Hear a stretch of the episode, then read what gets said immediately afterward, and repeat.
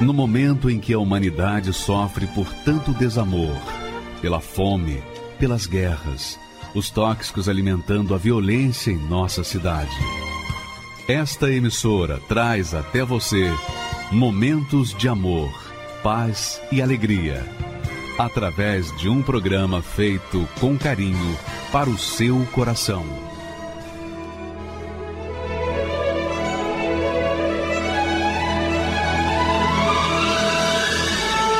E agora, com você, a Palavra Amiga do Bispo Macedo.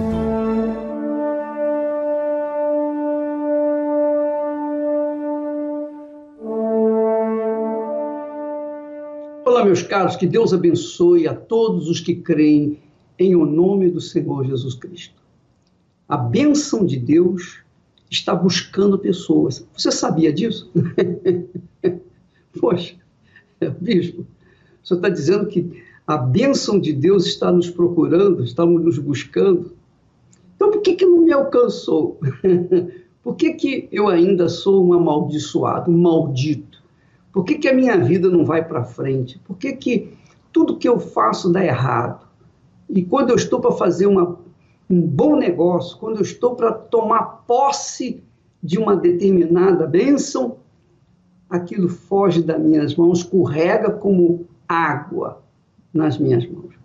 Verdade, minha amiga, meu amigo, que Deus quer fazer de você a própria bênção. Ele não quer te dar uma bênção, ele quer fazer você a própria bênção. Foi o que ele fez com Abraão. Ser tu uma bênção. O que, que significa ser tu uma bênção? Ser a própria bênção, ser uma pessoa abençoada, quando a gente é a própria bênção, tudo que a gente faz dá certo. Se a gente toma uma atitude aparentemente errada, aquela atitude vai dar certo lá na frente. Não é que a gente vai fazer coisa errada, não. Não é o que você vai plantar o que é errado, plantar uma má semente e colher um bom fruto, não. Mas quando você é a própria bênção, você se torna como a luz. Você já reparou que a luz não faz volta? Você já reparou que a luz não anda em círculos? Não, a luz só anda em linha reta. E Deus, quando começou a criar todas as coisas, ele começou a criá-las com a luz. Primeira coisa que Deus fez foi a luz. Haja luz disse o Espírito de Deus. Então, quando você é a própria bênção, você é a própria luz. Jesus disse isso. Uma vez ele disse: Eu sou a luz do mundo. Depois ele disse para os discípulos: Vós sois a luz do mundo. Não se coloca uma lamparina debaixo da cama ou dentro da gaveta. Se coloca a lamparina num lugar alto para que ilumine toda a casa. Então, quando a pessoa é a própria benção, então ela ilumina. Onde ela chega, chega a paz. Onde ela chega, chega a alegria. Onde ela chega, e chega a bênção. Agora, a pergunta que eu fiz e que fica assim intrigando muitas pessoas é: se Deus quer me abençoar, se a bênção me procura, isso aí. Deus procura pessoas para abençoar. Ele procura você para ser a própria bênção. Ele procura as pessoas e mais as pessoas mais sofridas, as mais perdidas, as mais desorientadas, as pessoas mais problemáticas, Deus está buscando para transformá-las em luz, em transformá-las na própria bênção, para que o mundo veja que Deus é grande, que Ele é o Todo-Poderoso, para que o mundo venha reconhecer a existência de Deus naquela criatura. Então, quando Deus faz de uma pessoa a própria bênção, é para que ele, Deus, seja honrado com aquela pessoa. Agora, é claro, quem quer ser a própria bênção? Todo mundo quer ser a própria bênção, mas nem todos querem pagar o preço. Essa é a realidade, não é verdade? Nem todos querem realmente fazer a vontade de Deus. Todo mundo quer porque quer fazer a própria vontade. Todo mundo quer porque quer fazer ou seguir os seus próprios desejos, desejos do coração, seguir a voz do coração, que é a voz da perdição, que é a voz do engano, que é a voz da mentira, que é a voz da ilusão, que é a voz do mundo. E não quer dar ouvidos à voz de Deus, que é a sua palavra. Então, por isso as pessoas sofrem. Mas Deus ainda continua buscando, buscando pessoas para fazer delas a própria bênção. Jesus falou isso. Jesus disse isso. Jesus disse para os seus discípulos: ide por todo o mundo, procurai as ovelhas perdidas, as pessoas perdidas da casa de Israel. Procurai, buscai. Não é bacana? Jesus mandou os seus discípulos irem à caça dos perdidos, dos aflitos, dos deprimidos, das pessoas oprimidas, das pessoas tristes, das pessoas que estão desempregadas, desenganadas pela medicina, enfim, todas as pessoas que são pobres, infelizes, miseráveis, que não querem mais viver. Jesus está buscando você. Se você é uma dessas pessoas, se você é uma dessas pessoas que está sofrendo, mas sofrendo mesmo, está com sede, sede de ter um encontro com Deus, saiba que o Senhor Jesus está às portas da sua vida, do seu coração, e ele bate.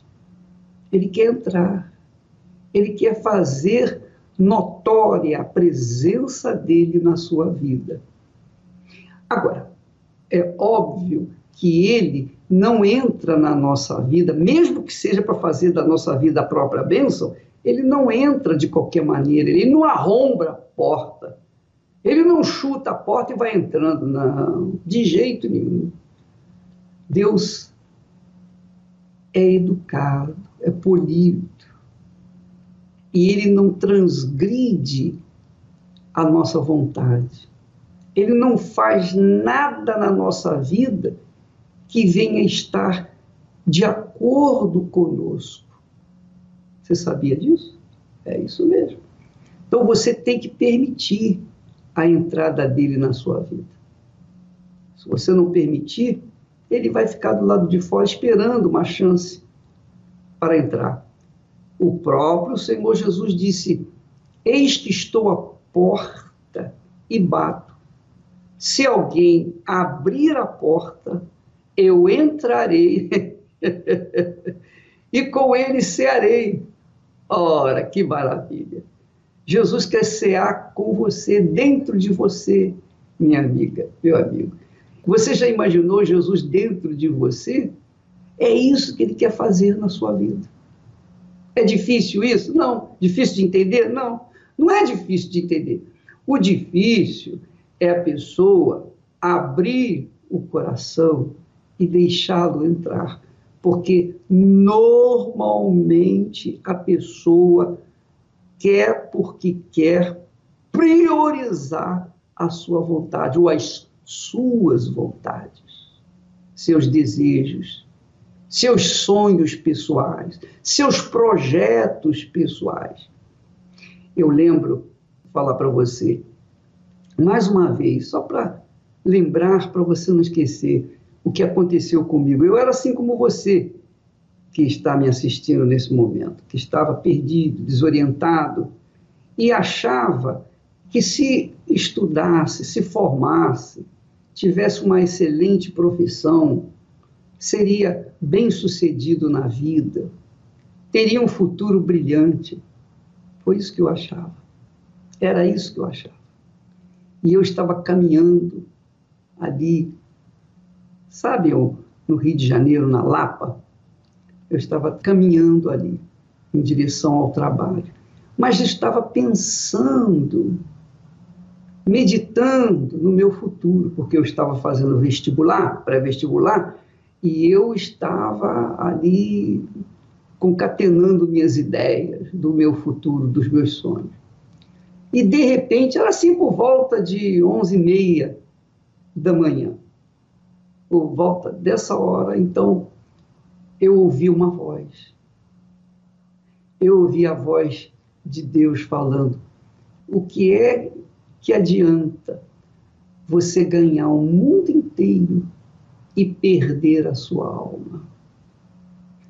Eu tomei um susto, porque eu não estava nem pensando nas coisas de Deus, eu não estava pensando na Bíblia, eu não estava pensando nada a respeito dele. Eu pensava nos meus planos. Mas quando aquela voz tocou na minha mente, imediatamente eu abri mão dos meus sonhos, dos meus projetos pessoais. Eu sacrifiquei a minha vida. Quer dizer, sacrifiquei. Eu sacrifiquei uma vida porcaria, uma vida que não valia nada. Mas era uma vida, eu sacrifiquei. E eu deixei, então, o Senhor, o meu Senhor, entrar. E já são 55 anos que nós vimos seguindo a sua voz.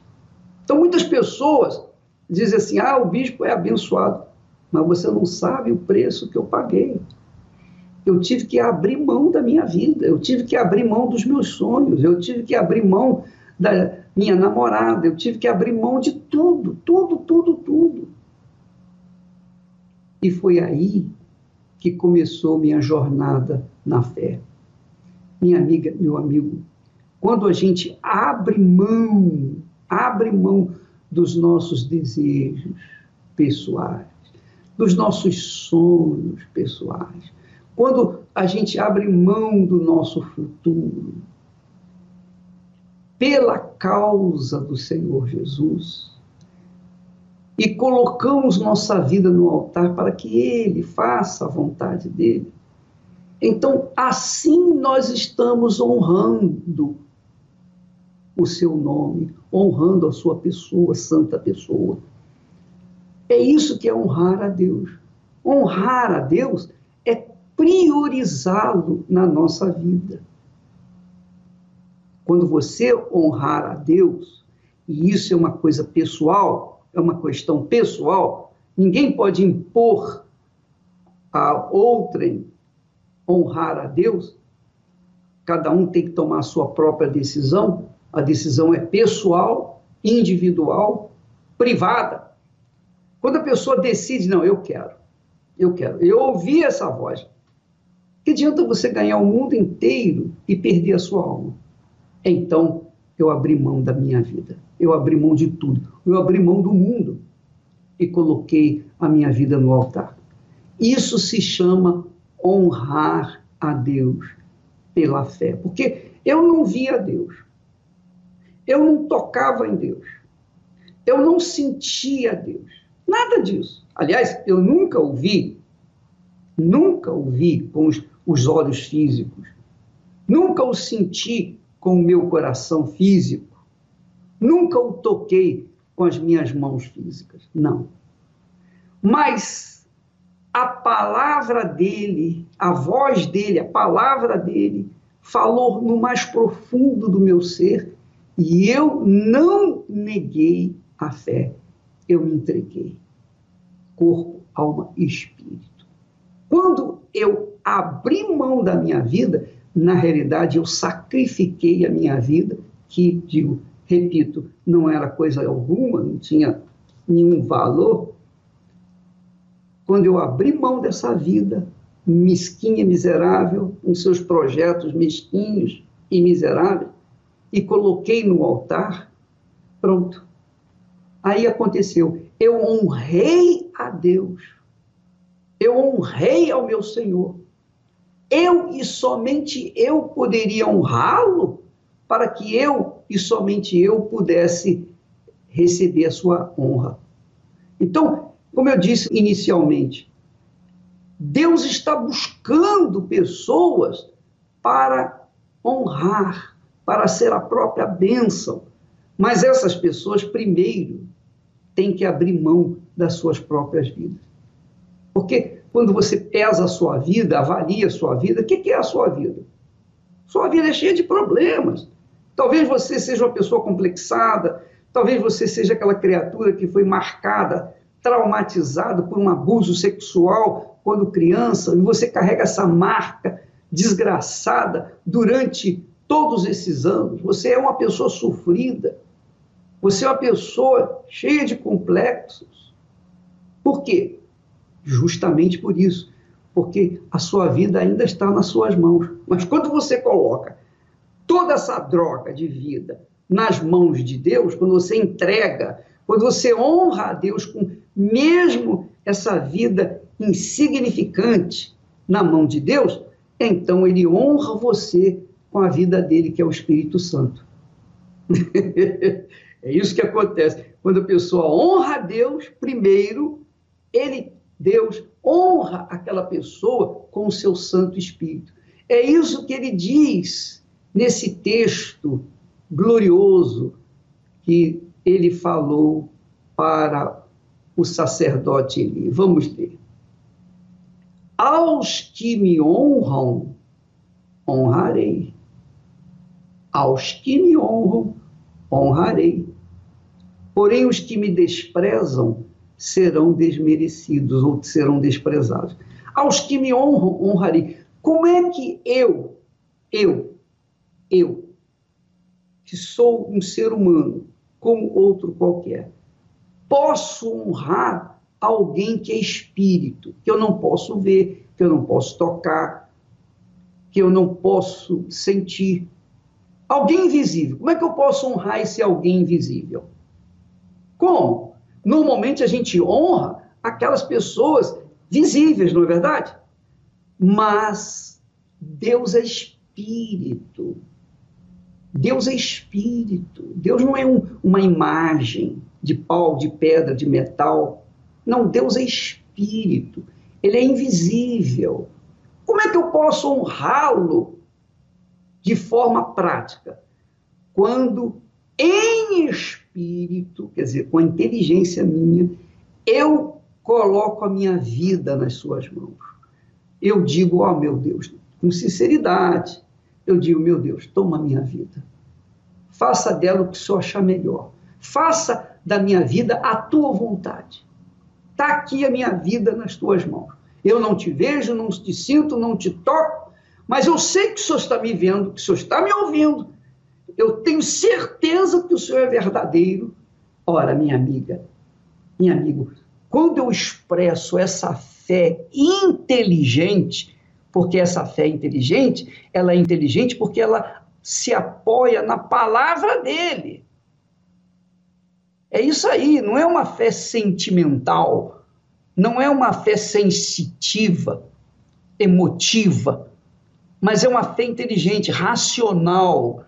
Eu coloco a minha vida nas mãos de alguém que eu não vejo. Isso é fé, isso é honra a Deus. Quando eu faço isso, então Deus vê assim: poxa, ele não está me vendo, não está me, me sentindo, mas ele está se entregando para mim, porque ele sabe da minha sinceridade. Então, ele vem em resposta à minha entrega, ele vem e me honra com o Espírito Santo. Então, é o todo meu entregue no seu altar pelo todo dele, que é o Espírito Santo. Aí vem o Espírito Santo e faz morada na gente e a gente se torna a própria bênção. E isso só depende de você. Você não tem que pagar, você não tem que entrar na fila, você não tem que fazer curso de teologia. Você pode ser o que você é, um João ninguém.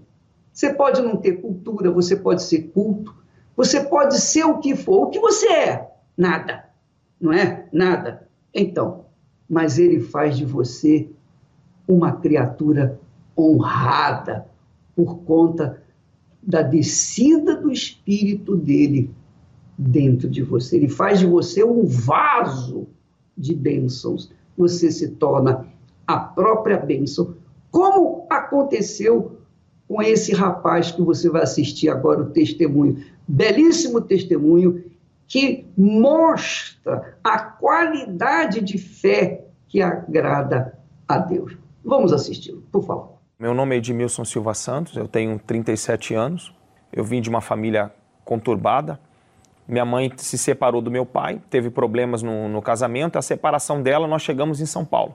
Aí eu comecei a enxergar o brilho do mundo. No momento que eu estava na noite com a rapaziada, saindo com mulheres, aquele momento para mim eu era feliz.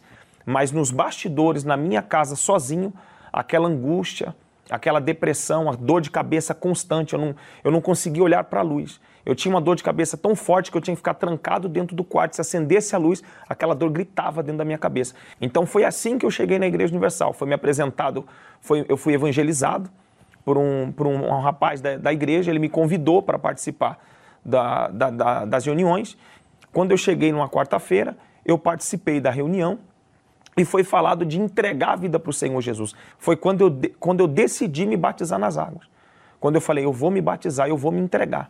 E através dessa entrega foi uma mudança radicalmente. Quando eu me batizei nas águas, nas reuniões, foi me falado a respeito do Espírito Santo. Que o batismo nas águas em si só não era o suficiente que eu precisava de receber a presença de Deus dentro de mim.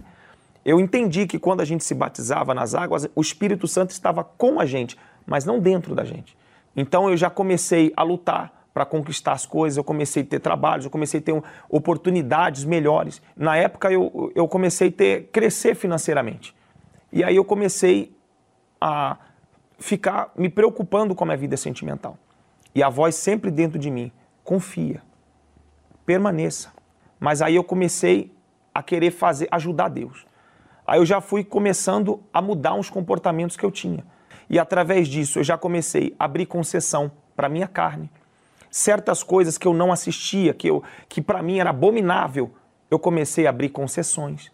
Vendo, assistindo é, cenas em algumas filmes, novelas de sexo que antigamente eu não fazia. E nessa época que eu, eu já estava me esfriando, foi quando eu fiz uma escolha de namorar, de, de, de, de me envolver com uma pessoa. Na hora em si, quando eu estava com ela, teve um prazer de poucos minutos, mas quando acabou e eu me deitei, eu deitei do lado dela na cama, ela dormiu, e ali já começou a vir um peso em mim. A minha consciência começou a me massacrar de uma maneira tão grande que dali eu já, eu já, eu já comecei a ter uma sensação que eu não tinha há muitos anos atrás. E quando eu cheguei na igreja no domingo pela manhã, a primeira coisa que eu fiz, eu fui procurar o pastor. Acabou a reunião das 10 horas da manhã, eu fui procurar o pastor. Eu falei, pastor, eu preciso conversar com o senhor. Esse pastor, ele me orientou como um pai orienta um filho. Ele falou assim: eu não vou falar para você o que você tem que fazer. Mas eu, no seu lugar, eu me cuidaria. Eu deixava esse relacionamento de lado e, cuidaria de mim. Cuida de você. Mas eu preferi, mais uma vez, dar ouvido ao meu coração. E ali eu peguei e comecei a viver a minha vida. Eu falei, não, mas eu gosto dela, eu quero ficar com ela, eu quero casar com ela, eu quero viver com ela. Ele falou, bom, se é o que você quer, então vai na sua fé. A princípio, eu achei que, que eu estava no caminho certo, porque no começo o relacionamento estava bom. No começo nós não tínhamos briga. No começo as coisas estavam bem. Então o meu casamento começou a ter brigas, começou a se esfriar eu comecei a ser um homem querendo ser independente, não dava mais valor para as coisas de casa, ficava mais no trabalho. Comecei a fazer academia, começou a despertar em mim desejos por outras mulheres, vindo na igreja e casado. Foi quando o casamento estava numa crise muito grande, eu peguei e fui embora de casa. Eu falei para ela: eu vou embora de casa. Eu já não coloquei mais o pé na igreja. Eu já não queria mais saber da igreja. Para mim, a princípio, eu tirei um peso das costas. Aí já veio na minha cabeça, já que você não está indo mais, para que ser dizimista? Aí eu já deixei de ser dizimista. Deixando de ser dizimista, eu deixei, eu comecei a ser infiel também no meu trabalho. Então, eu já comecei a mentir. No meu trabalho, eu já comecei a mexer no caixa, coisa que eu nunca fiz. Isso não era de mim. Eu nunca tive esse, esse caráter, essa conduta. Então, eu, eu, na noite eu pensava, agora eu vou ter a mulher que eu quiser. Então sempre eu estava na noite, eu estava com uma mulher diferente. Porque o meu problema, eu falei, o problema foi no meu casamento. Agora eu não quero mais saber de casamento. Então eu comecei, eu falei, então o problema agora é ter que ter loira. Eu tinha uma loira. Agora eu vou ter uma ruiva, agora eu vou ter uma mestiça, agora eu vou ter uma morena. Então eu comecei a dar foco nisso. E quando eu tinha vários tipos de mulheres, até então, eu tinha um vazio dentro de mim, mas isso não. É, eu ainda não estava no fundo do poço. E eu, longe de Deus, eu comecei a conquistar, entre aspas, o que eu não conquistava dentro. Foi quando eu tive minha primeira loja. Aí eu comprei um carro importado. Eu comecei a crescer. E vinha na minha consciência, tá vendo? Você não está tão errado assim. Porque se você tivesse tão errado, você não estava crescendo. E eu comecei a ter um buraco dentro de mim. Comecei a ter depressão. Eu não tinha vontade de abrir a minha loja. Eu deixei a minha, a minha loja na mão de funcionários. Então começou, as coisas começaram a dar errada. Ao ponto de quando eu conheci na noite uma mulher que quando eu bati os olhos nela, eu falei: essa é a mulher da minha vida. Essa é a pessoa que para mim casar. Então eu a conheci, ela se apresentou para mim como uma pessoa honesta, eu me apresentei para ela, e ela era garota de programa e eu não sabia. Quando eu descobri aquilo, porque eu já estava prestes a me casar com ela, quando eu descobri que ela era garota de programa, aí eu sentei no quarto e falei assim: meu Deus, por que está acontecendo isso logo, logo comigo? Aí veio uma voz e falou no meu entendimento: Você está no reino das trevas, o que você espera? Fidelidade? Amor do reino das trevas? Isso não existe. Foi só isso que veio na minha mente. Aí eu pensei: Eu preciso voltar. Eu lembro quando eu cheguei, eu dobrei meu joelho, eu só pedi para Deus uma oportunidade. Falei: Meu Deus, eu, eu não quero nada. Eu não quero dinheiro. Eu não quero ser empresário. Eu só quero uma chance. Eu só quero que o Senhor me aceite de volta. Eu só pedi uma chance. Eu falei, meu Deus, se o Senhor me der uma chance, eu te prometo que a minha vida é sua. E eu fiz uma oração sincera. De todo o meu coração. Eu já percebi que Deus me aceitou de volta. Eu, foi um peso saiu de cima de mim aquele peso que eu carregava já tinha saído de mim. Então, quando eu fiz aquela oração, falei assim: agora eu preciso me batizar novamente. Eu vou começar tudo de novo. E aí eu tive que mudar. Eu tinha telefones, dois aparelhos celulares. Então eu mudei as minhas duas linhas telefônicas. Embora eu tivesse vindo para a igreja, eu tinha muito contato na noite. Muita gente tinha meu número. Mulheres tinham meu número. Mulheres envolvidas na mídia tinham meu número que eu saía eu mudei, eu cancelei meus dois telefones. Então já comecei a me preparar. Como a noiva se prepara para um casamento, ali eu comecei a me preparar para receber o Espírito Santo. Foi o que eu aprendi. Eu lembro que teve um voto que foi muito marcante para mim, que eu peguei aquele voto e falei: eu vou receber o Espírito Santo na entrega desse voto. E eu fui na frente do altar. E estava cheio, mas é como se eu estivesse sozinho. E eu buscava de todo o meu coração. Foi quando veio uma certeza tão grande. Eu tive uma certeza imediata de que Deus era comigo. Eu, tinha certeza, eu tive a certeza absoluta de que o Espírito Santo entrou em mim. Foi uma alegria tão grande que eu não tenho palavras para poder é, expressar, para dizer, mas não foi pelo que eu senti, mas foi pela certeza. Mudou dentro de mim. Eu posso afirmar, afirmar que a glória da segunda casa é maior que a primeira. Hoje o meu casamento é uma maravilha. Hoje eu tenho paz dentro de casa. Hoje eu tenho uma mulher de Deus dentro de casa porque Deus mudou também a minha esposa. Eu mudei como marido. Eu mudei no meu caráter. Eu posso perder tudo. Tudo, tudo, tudo nessa vida. Tudo. Eu só não posso perder o Espírito Santo. Hoje eu tenho a maturidade que são as pequenas concessões. Então, quando Deus me fala alguma coisa, por menor que seja, eu já obedeço. E talvez tem gente hoje que está ouvindo esse depoimento que o mundo está começando a chamar a atenção dela lá fora. Ela não está de corpo presente lá fora, mas a mente dela está indo lá para fora. O conselho que eu te dou, pelo amor de Deus, dobra os teus joelhos e peça misericórdia para Deus. Não faz o que eu fiz. Não vai para fora. E essa pessoa que está lá fora querendo voltar, talvez ela se acuse, ela quer voltar, mas ela fala assim: o que vão dizer de mim? porque talvez ela teve um título dentro da igreja, talvez ela teve um cargo dentro da igreja, e vem na cabeça dela que vai ser uma vergonha ela voltar. Foi o que passou na minha cabeça. Essa vontade que você tem de voltar é Deus. Então volte, que você vai ser bem recebido, de braços abertos pelo Espírito Santo. Ele só está esperando esse passo. É você vir e de todo o coração, independente do que você fez lá fora. Se você voltar e pedir uma chance, eu tenho a certeza absoluta que imediatamente ele desce e te dá essa chance. Eu não sei se você notou, mas o Edmilson falou uma coisa extremamente importante para nortear a sua vida. É o seguinte, ele disse: "Eu não senti, eu não senti a presença de Deus. Eu tive certeza. Certeza é fé. Certeza não é sentimento. Às vezes a pessoa pensa que porque sentiu alguma coisa, então ela vai em frente. Não é sentir. A fé é uma certeza que não tem nada a ver com o coração. Não é uma certeza do coração. O coração não tem certeza. Coração tem sentimentos. Certeza tem a nossa mente. Certeza está na nossa cabeça. Certeza é fé com inteligência. É uma certeza na palavra de Deus, é fé com inteligência. Então, aprenda isso, minha amiga, meu amigo. Porque se você tomou atitude em cima de sentimentos, você não vai suportar.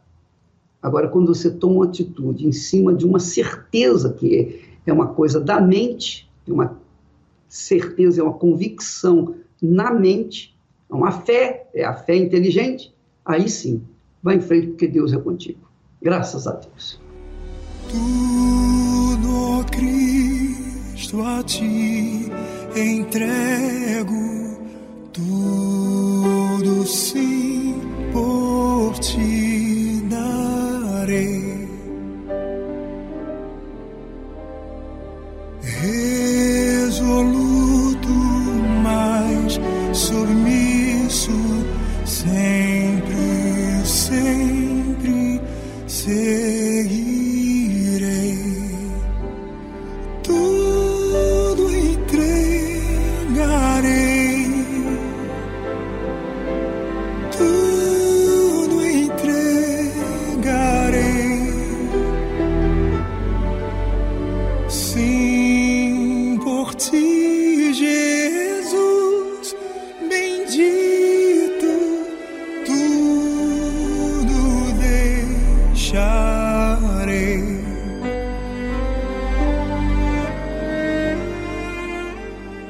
Você está vendo essa música, esse hino antiquíssimo, maravilhoso.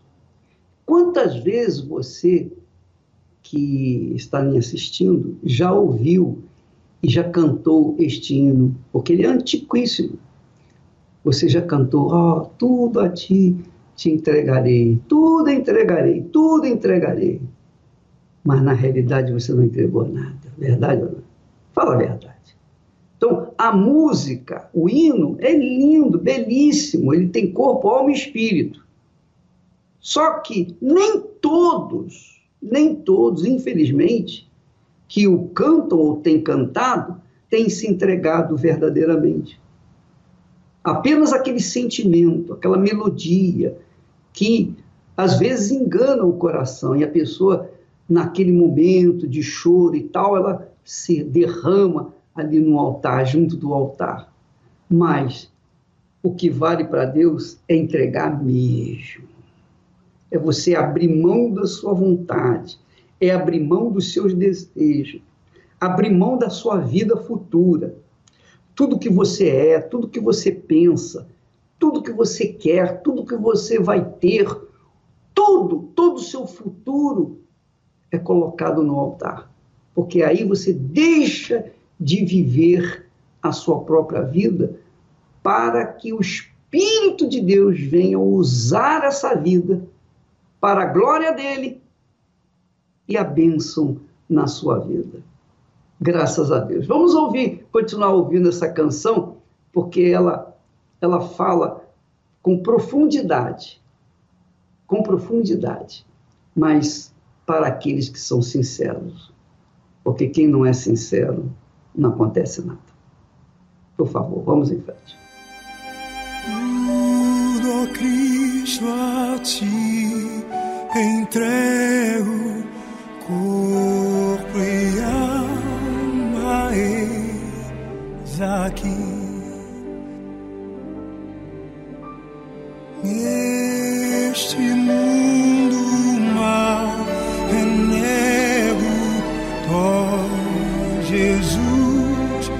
me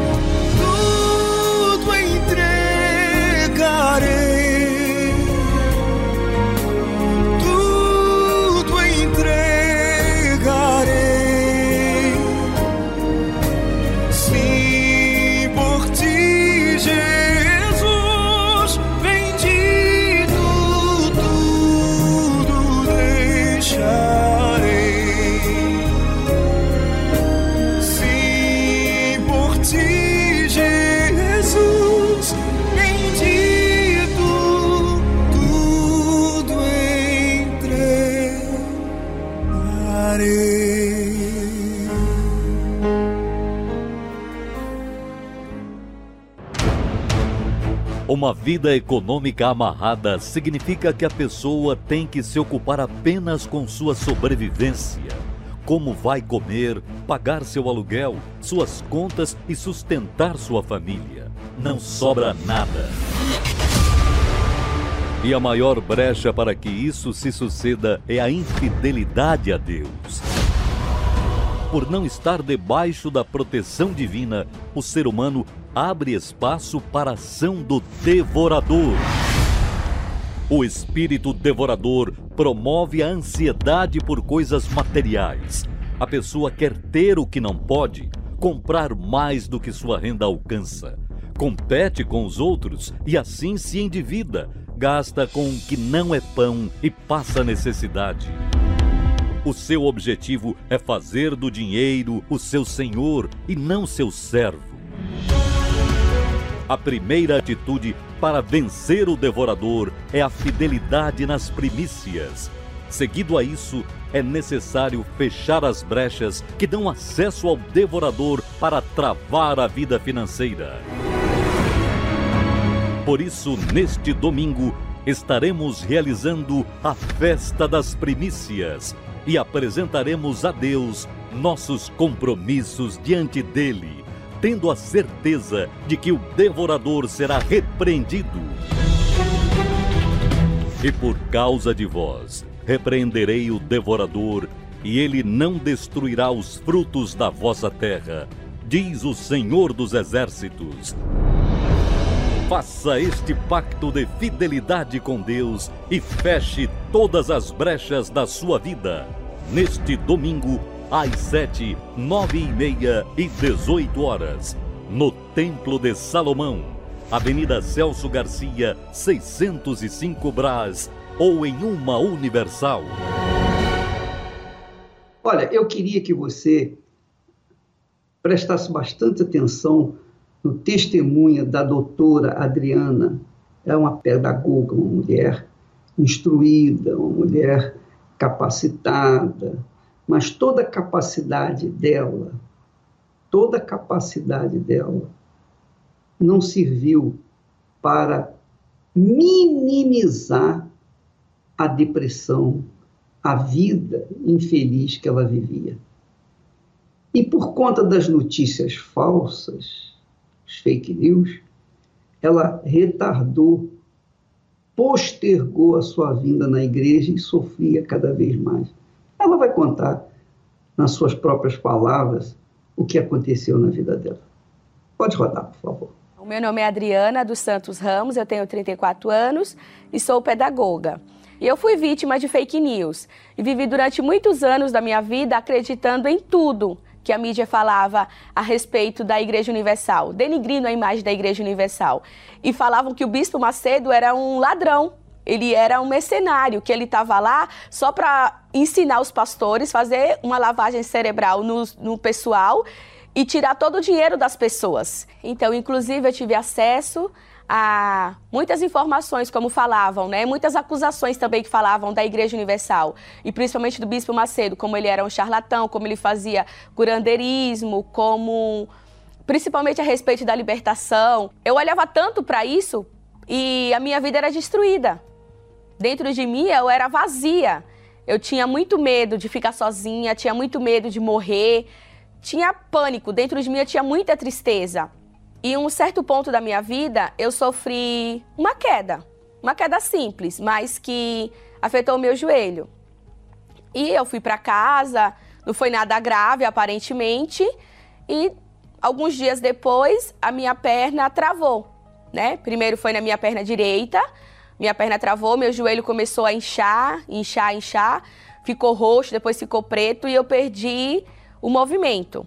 Eu não conseguia andar para frente, eu só conseguia andar de lado. Fui aos médicos, os médicos faziam exames, não era reumatismo, não era água no joelho, não era febre reumática, não era nada. Os médicos não conseguiam diagnosticar. Então eles me passavam injeções, alguns remédios e eu voltava para casa. Aí uma, da perna direita foi para o pé, depois do pé foi para o outro joelho, para o meu joelho esquerdo e para o pé e essa doença ficava andando nas minhas pernas até o momento, até o tempo que eu parei realmente de andar. Eu tinha que fazer tudo na cama. Eu fiquei assim durante um ano nesse sofrimento. Para mim, eu já não tinha mais esperança de nada. E a minha melhor amiga, a mãe dela, ia para a igreja, ia para a igreja universal. E quando ela foi na minha casa, ela viu essa situação e me convidou mesmo com tudo isso na minha cabeça, mesmo com um turbilhão de dúvidas, de interrogações, mesmo assim eu deixei de lado porque o meu sofrimento, a minha dor era pior. Então, quando eu cheguei na Igreja Universal, foi totalmente diferente. Eu fui muito bem recebida. O pastor, quando viu a minha situação, ele ficou com a indignação como se ele fosse meu amigo. Ele sentiu ele olhou para mim e eu vi essa sinceridade nos olhos do homem de Deus. Ele falou para mim fazer uma corrente de sete terças-feiras e que se eu fosse nessa corrente direitinho, eu ia ser curada. E se eu não fosse curada, ele falou que ele deixaria de pregar o evangelho, porque ele estava falando sobre um Deus vivo. Eu ia arrastada pela, minha, pela mãe da minha amiga e pela minha amiga, e no último dia eu consegui andar eu fui curada e o pastor não me pediu nada. Então eu vi que verdadeiramente tudo que falavam era mentira. E eu continuei indo à Igreja Universal após ter sido curada, entreguei a minha vida para o Senhor Jesus, se tornei dizimista fiel, o maior de todos os sonhos, o maior de todos os presentes que eu posso, que eu pude receber, que eu tenho, que é o Espírito Santo. Eu fui selada, eu recebi o selo do Espírito Santo sinceramente, eu posso falar que foi o melhor dia da minha vida. E pode-se falar, e eu posso falar com toda certeza que é o Espírito Santo, porque houve um antes e o depois. E hoje eu sou uma mulher forte, sou determinada, faço o trabalho na Igreja Universal como serva.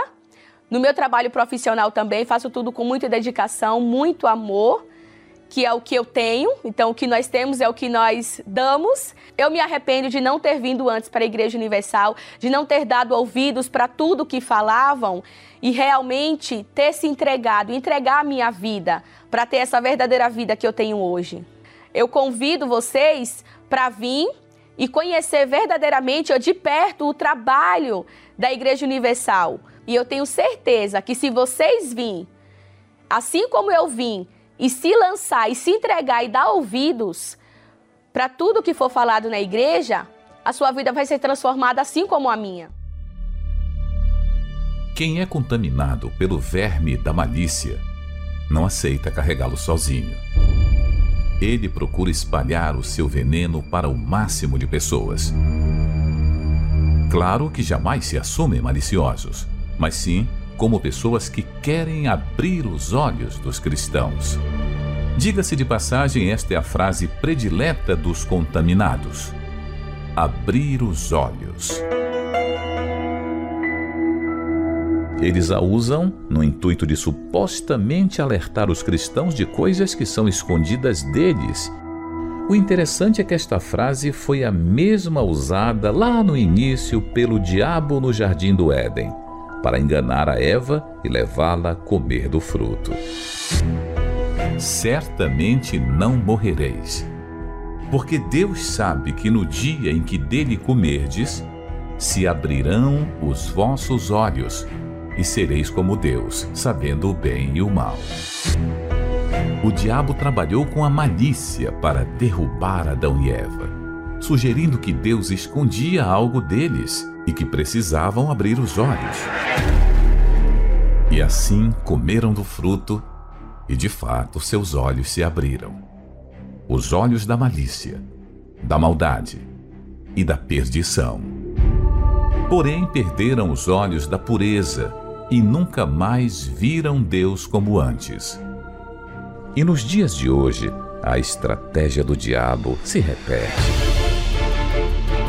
Ele usa seus servos com as mesmas palavras para colocar a malícia dentro de muitos cristãos para que passem a enxergar as coisas de Deus com maus olhos.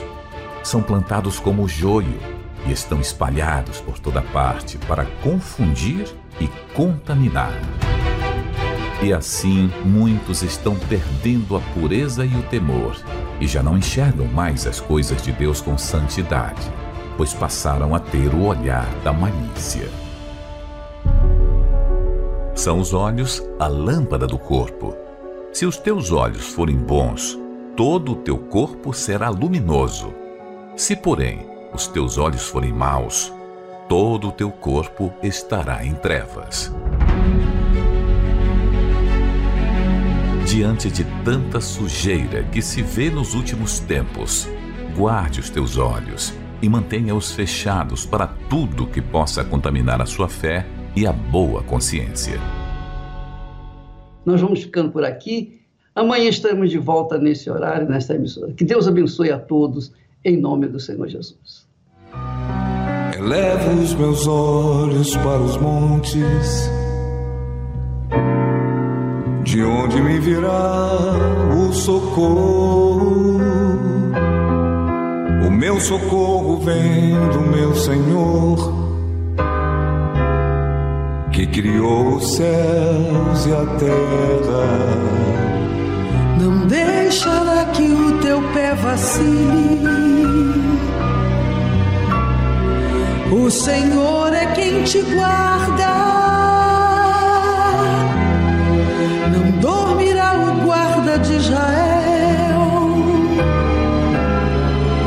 Pois ele é o teu socorro.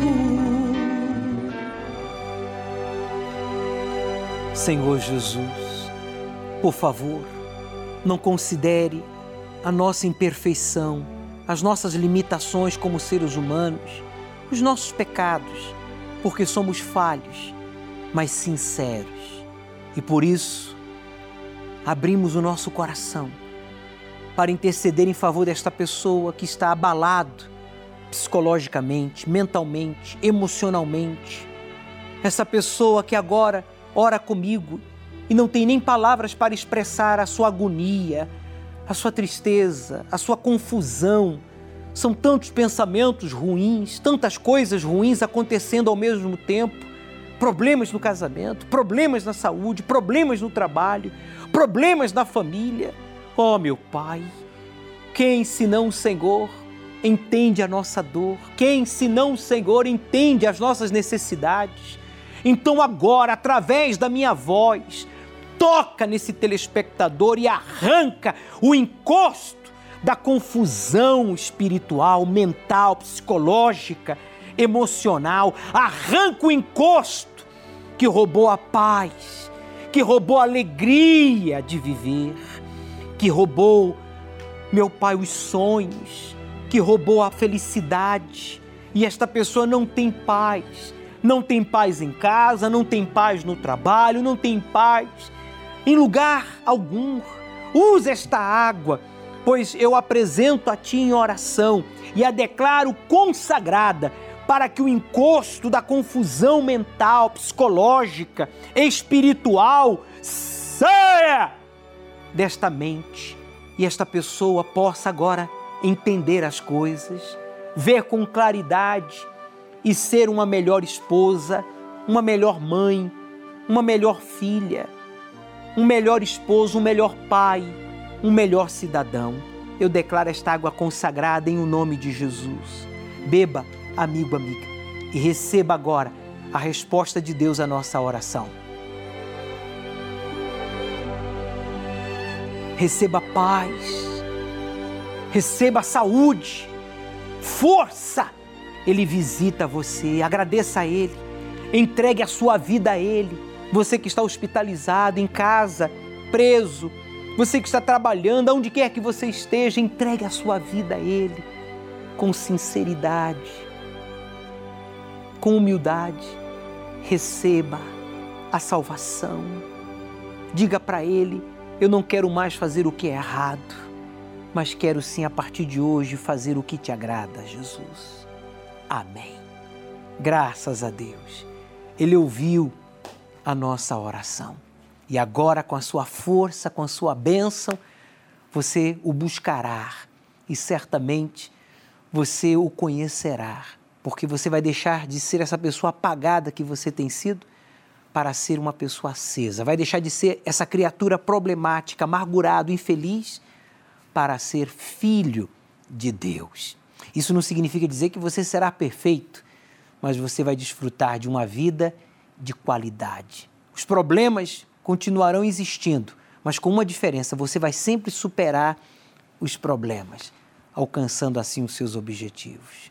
Falar sobre objetivos, neste domingo nós vamos ungir você com o óleo do Monte Sinai, porque o Senhor Jesus disse no Evangelho de Marcos, capítulo 5, versículo 16, ele disse: assim também a luz de vocês deve brilhar, para que os outros vejam as coisas boas que vocês fazem e louvem o Pai de vocês que está no céu. Deus quer ser louvado através do seu caráter, da sua vida, do seu testemunho, da sua fé. Deus quer ser louvado, Deus quer que as pessoas ao seu redor, neste mundo incrédulo em que vivemos, materialista, competitivo, egoísta, violento, corrupto. Deus quer que as pessoas vejam em você a luz de Deus, que é o Espírito Santo. Ele não quer que você seja apagado como aqueles que não o conhecem são apagados. As pessoas que não têm o Espírito de Deus são apagadas pela depressão, pelo vício, pela corrupção, pela violência pelo fanatismo, pela incredulidade, mas os filhos de Deus, segundo o Senhor Jesus, estes brilham. Está aqui, ó. Vocês devem brilhar. Deus quer que você brilhe, meu amigo, neste mundo, para que as pessoas vejam as boas obras. Deus quer que todo mundo veja a diferença entre antes e depois que você começou a buscá-lo. E se você diz, bispo, eu creio em Deus, eu frequento uma igreja, eu tenho uma religião, ou talvez você diga, eu não tenho religião, mas eu reconheço que a minha vida é apagada. Neste domingo, ouça, preste muita atenção. Às 18 horas, aqui no Templo de Salomão, nós vamos lhe ungir com o óleo do Monte Sinai. Você vai deixar de ser essa lâmpada apagada para ser uma lâmpada acesa. Jesus falou das virgens nécias e das virgens prudentes. Seja prudente. E você que se afastou, volte. E você que nunca foi aceso, você será porque nessa vigília da lâmpada, Deus vai enchê-lo do Espírito Santo e todo mundo vai ver. Inclusive os seus inimigos vão ver as boas obras e vão glorificar o nosso Pai que está no céu. Veja o resultado da unção com óleo do Monte Sinai.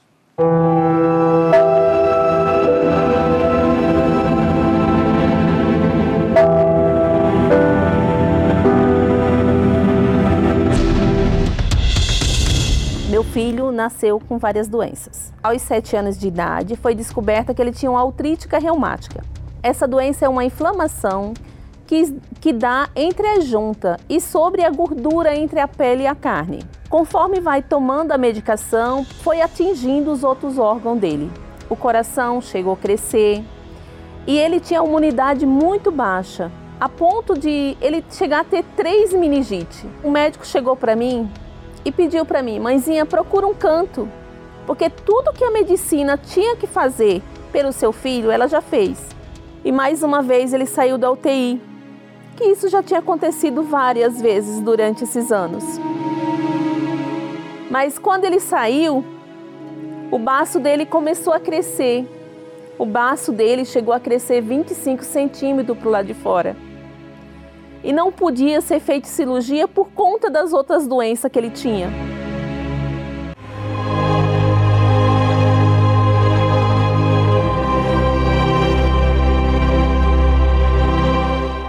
Foi assim que eu cheguei na Igreja Universal, pelo um convite pela uma amiga, e fui orientada a usar um, um óleo santo. Aonde eu peguei esse óleo santo e comecei a ungir o meu filho. E eu falei, filho, a partir de hoje eu vou te ungir todos os dias. E pela minha fé, você está curado. E ele foi até esse mesmo hospital, aonde que ele fazia tratamento. E foi feito os exames e os médicos falaram: não sei o que aconteceu com você. Mas você não está doente, você não tem nada. Até mesmo o seu baço ele cresceu, ele está crescido, mas tem uma capa por cima do seu baço, aonde está firme. A medicina dizia que meu filho não chegava à idade adulta. Mas hoje meu filho tem 25 anos. Tem uma vida normal, faz academia. Qual ele não podia nem chutar uma bola. Hoje ele faz academia, hoje ele, sabe, ele corre, ele anda de moto, ele faz, tem uma vida normal. Hoje meu filho é feliz. Quando a gente faz a nossa parte, Deus faz a dele. A sua é chegar aqui ao Templo de Salomão. Quanto maior a distância, quanto maior for a crítica ou a oposição à sua vinda ao Templo de Salomão, melhor será para você usar a fé e assim sacrificar voluntariamente em busca de Deus, para que então você seja aceso e todos vejam as obras de Deus na sua vida, a exemplo deste caso verídico. Neste domingo, às 18 horas, aqui no Templo de Salomão, vamos realizar a vigília da lâmpada acesa. Avenida Celso Garcia, 605, aqui no Brás. Você é o nosso convidado todo especial. Não esqueça, às 18 horas, neste domingo, você vai ser ungido com óleo para ser uma lâmpada acesa. Deus, ele começará a parte dele quando você terminar a sua. O Senhor é quem te guarda, é a tua sombra direita. Ele guarda a tua alma, te protege contra o mal. Guarda a tua entrada e a tua saída, desde agora e para sempre. O Senhor é quem te guarda, é a tua sombra direita.